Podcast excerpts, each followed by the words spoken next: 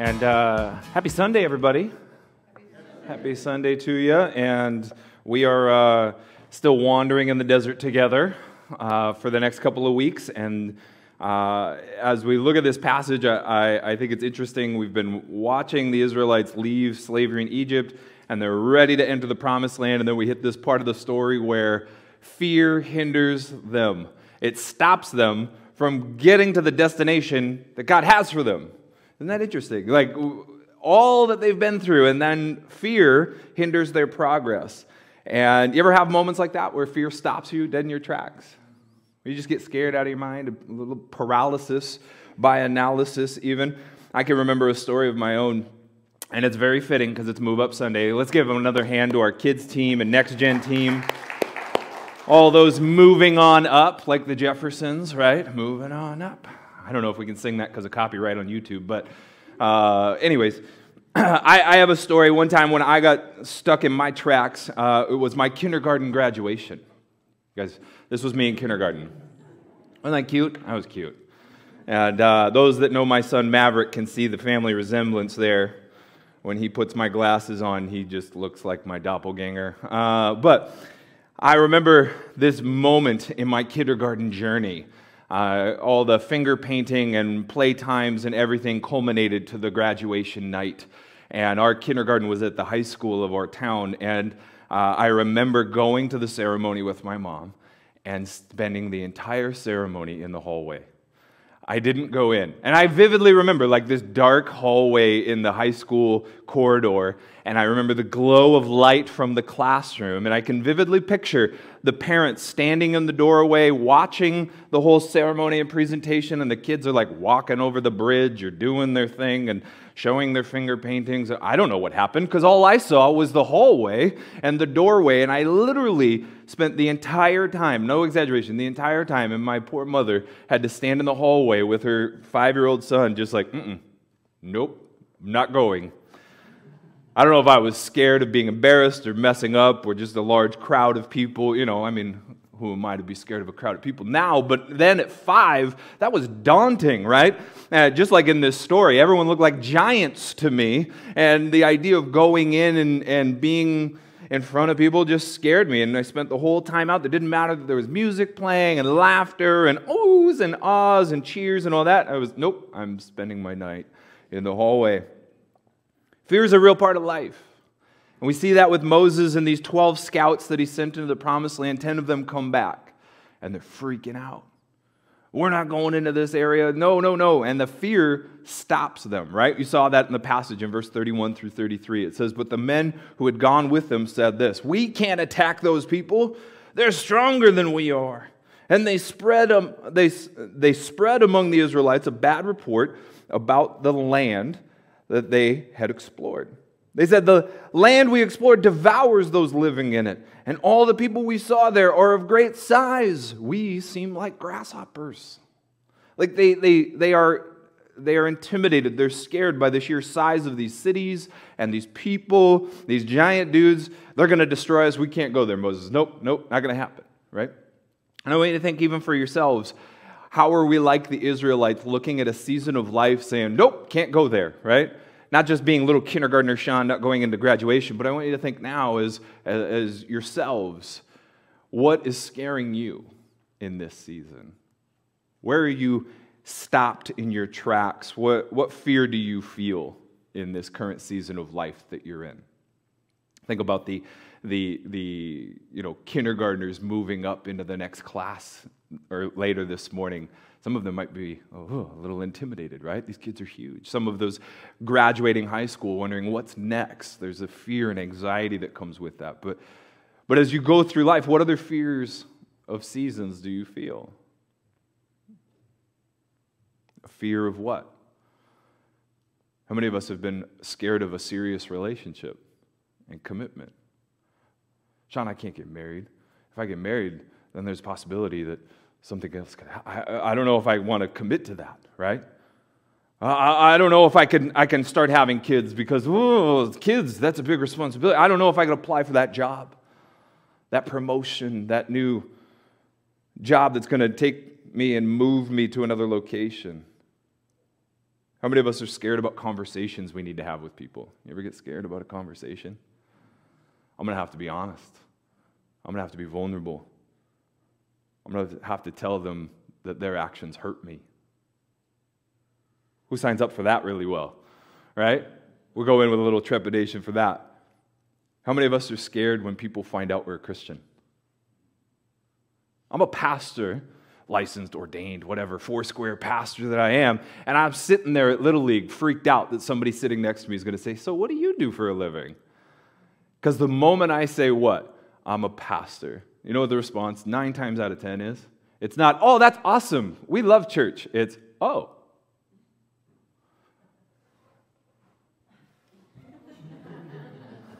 Oh. All of a sudden I get like the plague on me or something. I don't know. There's just something about. And so I actually have a fear sitting in public settings with people that I don't know when they're going to ask, what do you do for a living? You would think, like, I'm just, like, all out for Jesus, really excited all the time. No, I don't like being treated differently. I don't like that, oh, sound. But see, as we look at this story, what happens? Fear does not help them progress in their journey. What does it do? It hinders them. It stops them. It definitely doesn't help them in their wandering season. In chapter 14, verse 2 through 4, that'll be up on the screen, it says, if only we had died in Egypt, or in the desert. Funny enough, that's going to come true. Or if only we had died in the desert. Why is the Lord bringing us into this land only to let us fall by the sword? Our wives and children will be taken as plunder. Wouldn't it be better for us to go back to Egypt? And they said to each other, we should choose a leader and go back to Egypt. You see, we face these fears and these anxieties, these stresses, and what do we tend to do? That fear feeds on our tendency to do something that we all do. We jump in the timeline to the future. You ever find yourself doing this? You're in present day, but you're thinking about what's going to happen in the future, and we kind of get like Miss Cleo in her crystal ball. You remember her? Like, call me now, right? We try to do this and like try to figure out what's kind of. Some of the young people are like, who's Miss Cleo? What are you talking about? That was a wasted reference. But we get scared thinking about what's going to happen in my future. Because what do we try to do? We try to figure it out. That's what the Israelites are doing, right? We can't go into the promised land. Why? Because we're looking in our crystal ball, and what do we see? They're going to conquer us. They're going to plunder us. They're going to take our families. We're going to get destroyed. We can't do this. They'll defeat us. Think about the seasons of life or the things that we're scared about. No, Sean, I can't get married because if I look into the future, you know what's going to happen? We're going to fight. And then we're going to get divorced, and I'm just going to be another statistic of a divorce. So we're not going to go there.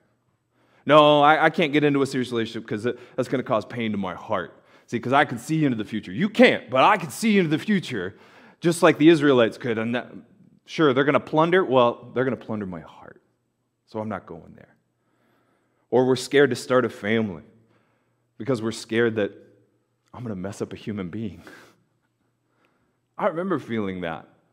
I didn't want to be a parent early on. I mean, I wanted to be a dad, very much so, but I was very scared, just as I was scared of commitment. Being scared about getting a new job, why?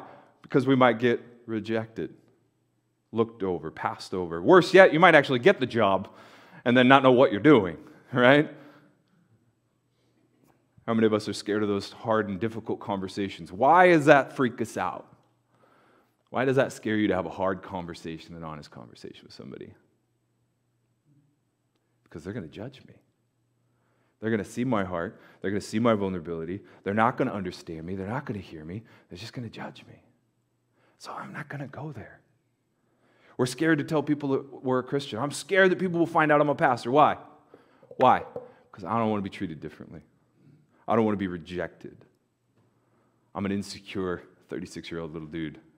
Just sometimes shaking in his boots, just like he was in kindergarten. It's just in that setting, I'm sitting on the side of a Little League field. I was going to say stadium, but they don't really play in stadiums. They play on grassy fields. And I'm scared about that. You see, what happens is we allow that fear to continue to just consume us, just like the Israelites, and we won't take steps forward. In fact, what do we end up doing? We get stuck in the desert. They're looking at it saying, I can't move forward. I'm just going to stay here. Or worse yet, what are they going to do? Let's go back And what was back for them? What was in Egypt? What was waiting for them in Egypt? If you can't remember, what was waiting for those that have seen the Ten Commandments and the Prince of Egypt? And slavery! Let's go back to that! These guys are freaking me out. They're too tall. Let's go back to slavery. How many of us are scared, and so we stay stagnant in a job or relationship or in our silence, and we just stay in our desert? How many of us are freaked out? And so, not always just staying put, what do? We quit, we avoid, we run away. Fear hinders our progress. And I want us to think today for a moment, what are we progressing towards?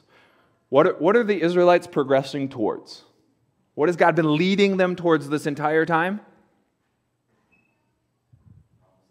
It's been like 8 weeks, I'm just curious. What have we been leading towards this entire time? The promised land, right? The promised land. The Israelites are wandering the desert to get to this land that God has told them for generations is going to be theirs. A land flowing with milk and honey. A land that is amazing and incredible, and that's where they need to be. And I really think their journey through the desert and all of this really parallels our life with Jesus. God has taken them out of slavery in Egypt. Well, guess what? Jesus has taken us out of slavery to our sin. He's taken us out of our Egypts, out of our slavery, out of our captivity to set us free, to give us a new start, a new beginning, just like Israel, out of slavery and into a new life, a new beginning. Well, that's what Jesus does for us.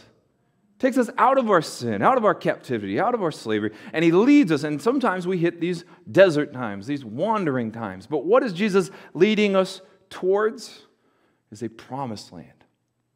And most of the time we're going to read that, we're going to think of the promised land as heaven. Can we just for a moment today not think about the promised land as heaven and eternity, but rather in terms of what we can experience here on earth? What would the promised land symbolize? What does it embody when we think about the promised land? What are some characteristics that come to mind when we think of the promised land? God is leading the Israelites into the promised land, right? He's not leading them into heaven. He's leading them into a land of all of these things. And what are those things? It's fruitful. That's a characteristic of the promised land. Jesus is leading us into a season of fruitfulness. If you feel in a desert right now, it is important to remember and know Jesus wants to lead us into a time of fruitfulness. God is leading the Israelites into a land that is fruitful, literally fruitful, because if you picked up on it, you picture these two guys carrying these poles, right? And what's there is this giant cluster of grapes.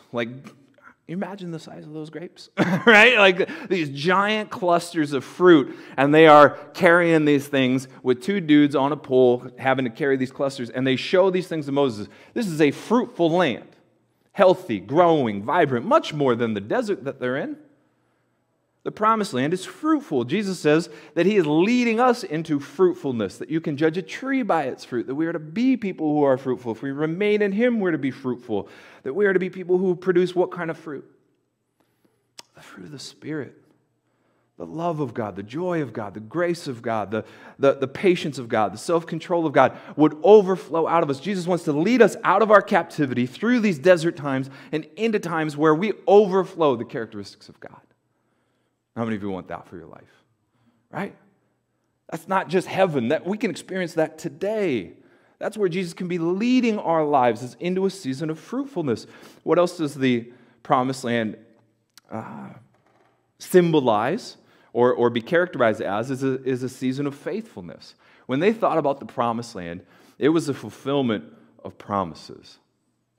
Promised land, right? All of a sudden that light bulb comes on for me, 10 years later, after reading that, hearing that phrase for so many years, it was oh, that's promised to them, right? This is the fulfillment of God's promises. And when they were to enter that land, it would be a sign of God's faithfulness. That God does what He says. That God has promised this to Abraham generations prior and all throughout history. And it led them to Moses and the Israelites. And when they were to enter that promised land, it was to be a season of God's faithfulness. Jesus is leading us into seasons where we can look at His Word and say, that's true. I've lived that. I've seen that. I've experienced that. The things that God says are true. God does what He says. That Jesus leads us into a time of faithfulness. And lastly, when we think about the promised land, it is about the fellowship with God. That when they were in the promised land, it was to be this season, this time where they were close with God. They were united with God. That God wasn't just distant. It was like, He led us to this place. He's been faithful. Look at how fruitful this is. But God is with us. Jesus is leading us in seasons. And right now you might feel like you're in a desert season. But remember that He is leading us into a time where you feel close with God, where you open the Scriptures and it just comes to life, where you worship and it doesn't feel like you're praying to the wall. You're singing to God. You're praying and conversing with God, that you are close with Him.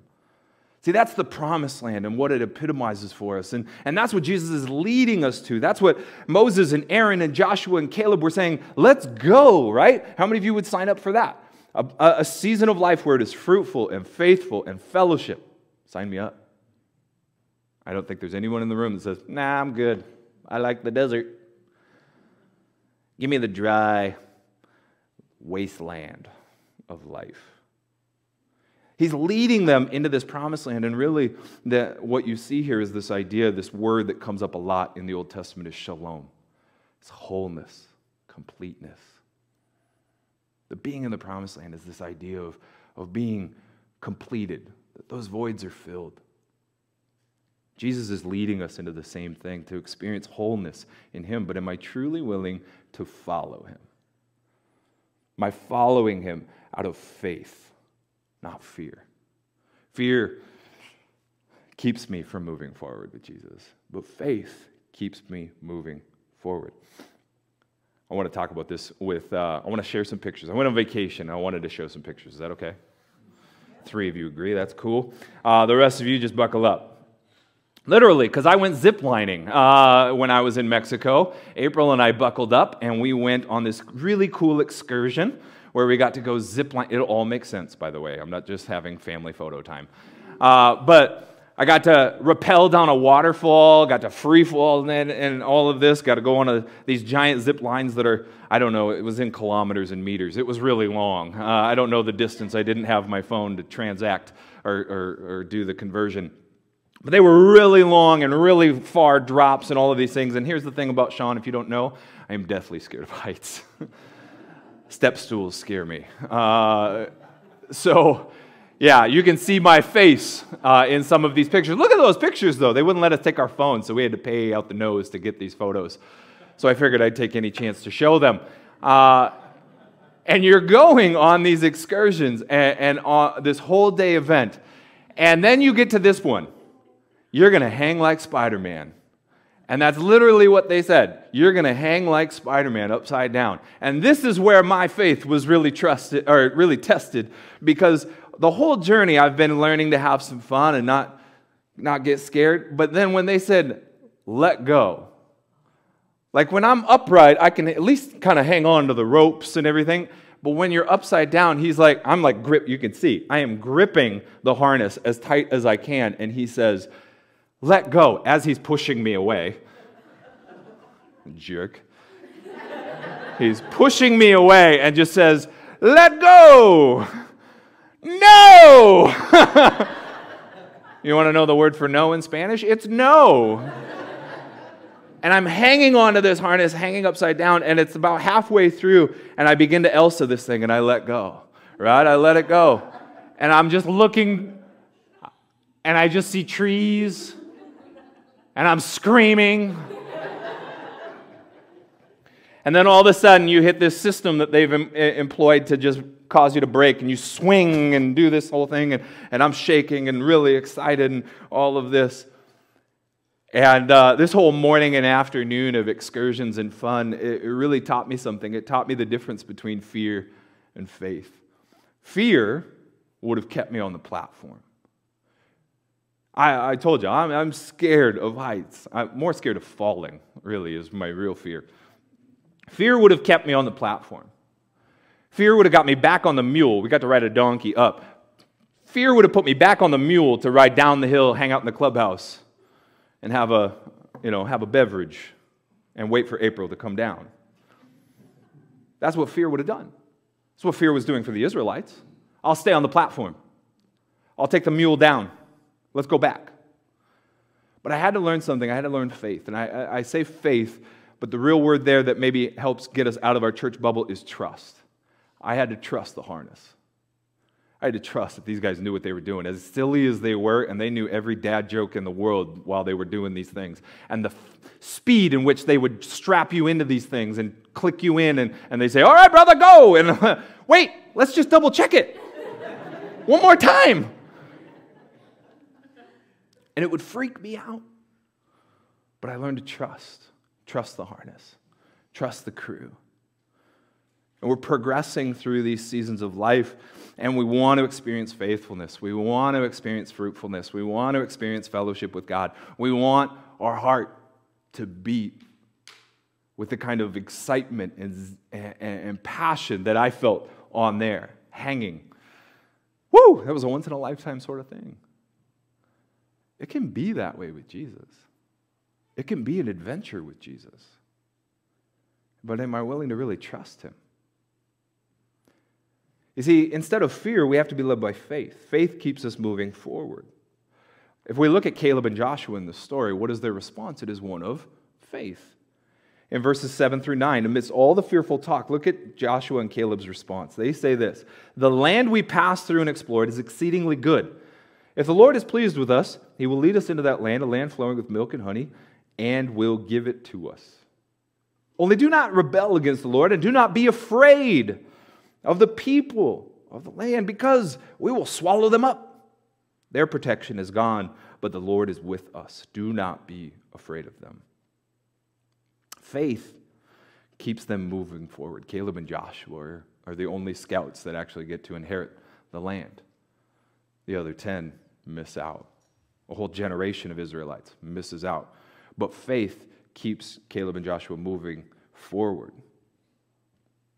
There's a lot of unanswered questions.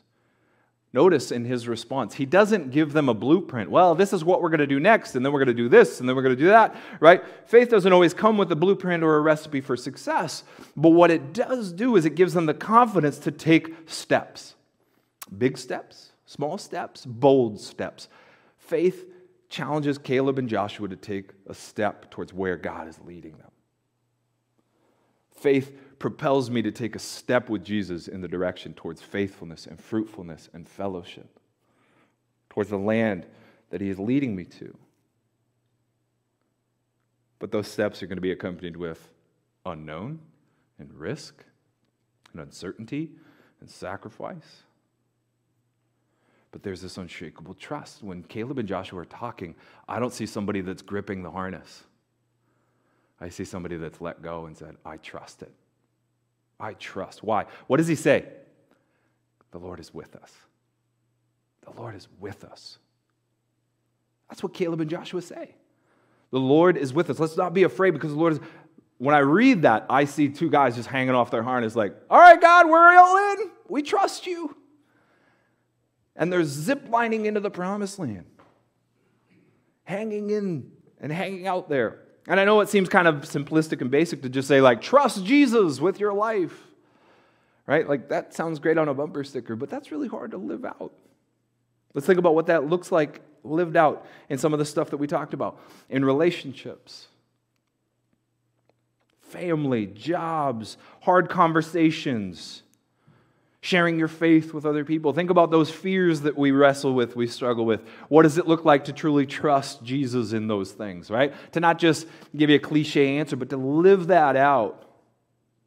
What does it look like to truly trust Jesus, to trust the harness, to let go?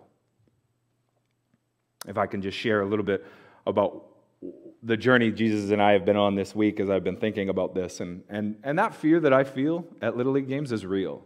I want you to know that. Because I hate being rejected. I don't think anybody likes rejection. I don't think anybody likes being treated differently. I'm getting to know people, laughing, sharing moments, and then it's as real as it gets. What do you do for work? I'm a pastor. Oh, what do these people do, right? Like, that's what it is.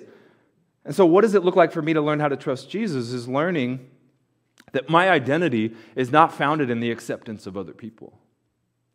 As much as I tie my identity to being accepted by people, what I'm learning to trust Jesus is to trust that Jesus accepts me, and that is enough. The fact that Jesus looks at me and says, Sean, I love you, and I accept you. That has to be enough. Is that enough for me? Sometimes no. Sitting on a Little League sideline? Sometimes no. And so God is like pulling me back and saying, trust me. Let go of that fear. Because that fear is never going to get you to the point where you're saying, hey, you should come to church. Hey, Jesus has made a difference in my life. Hey, let me share the good stuff about Jesus in my life. I'm never going to get to that point of fruitfulness and faithfulness and fellowship with God in those tough conversations because I'm all wrapped up in, are they going to like me? And so I got to learn to trust that Jesus accepts me, and that is enough for Sean. For other things in life, whether it's jobs or relationships or other hard conversations, think about it. We get caught up in all kinds of fears. What if it doesn't go as planned? What if we don't get the result we anticipated? What if we feel like we failed at that? God, you were telling me to do this, this, and this, and then it just didn't go as planned. You ever have that, right? And you're just like, I don't really want that. Trusting in Jesus means I trust that Jesus loves me not for what I do, but for who I am. And so much of my spiritual journey over the years was defined by what I could do for Jesus. But Jesus doesn't love me for what I do. He loves me for who I am. And is that enough? Because if I cling to that, if I hold on to that, if I trust that to be true, then I'll be willing to take a risk. Then I'll be willing to step into the unknown. Then I'll be willing to try something uncertain and not worry about the results because I'm more focused on, you know what, Jesus accepts me, Jesus loves me, and it's not about what I do for him. So I can let go of that fear. Stop white-knuckling. It's trusting him with all of my fears and my insecurities and my doubts, my uncertainties. And it comes to this idea. In closing, I don't want to be somebody that misses out on where Jesus is leading me. And I bet if I asked everyone in this room, you would agree. You don't want me to miss out. Oh, no, I'm just kidding. You don't want to miss out on where Jesus is leading you. I was just seeing if you're still tracking with me. It's warm. You haven't had all your coffee yet. In reality, our fear is going to hinder our progress, our movement. Ultimately, we see that with the Israelites. This older generation missed it. They missed the promised land. Their kids got to go into the promised land, but they missed it because they characterized their time of wandering by a time of trusting more in their fears and trusting more in themselves than trusting in the God that saved them, in the God that was leading them. We see this in Jesus' ministry. In Luke chapter 9, at the end of the chapter, 3 people come up to Jesus. They say, Jesus, we want to follow you. You're doing awesome stuff. We want to go be all in on that, right? And Jesus hears from them 3 excuses why they can't start yet. Oh, you want me to do this? Well, hold on, Jesus. I got priorities. I'm a little too busy. Oh, I've got some things. Oh, that's a big risk. I don't know if I could do that. 3 guys. Boom, boom, boom. All 3 of them have excuses why not to say yes to Jesus. See, I think the reality is we are like the Israelites. We are like these people that come before Jesus and say, I want to do that. But we allow fear and excuses and reasons not to stop us from where Jesus is leading us into a season of fruitfulness, faithfulness, and fellowship. And I want to put my faith in him, my trust in him, in the big steps, the small steps, and ultimately in my bold steps. I want that for you. I want that for me. I want that for our church, that we trust more in Jesus than we trust in anything else together. And let's go where Jesus is leading us, because we are ordinary people following an extraordinary God together. Let's pray. If you'd like more information regarding Hub City Church, find us at thehubcitychurch.com. Thanks for listening.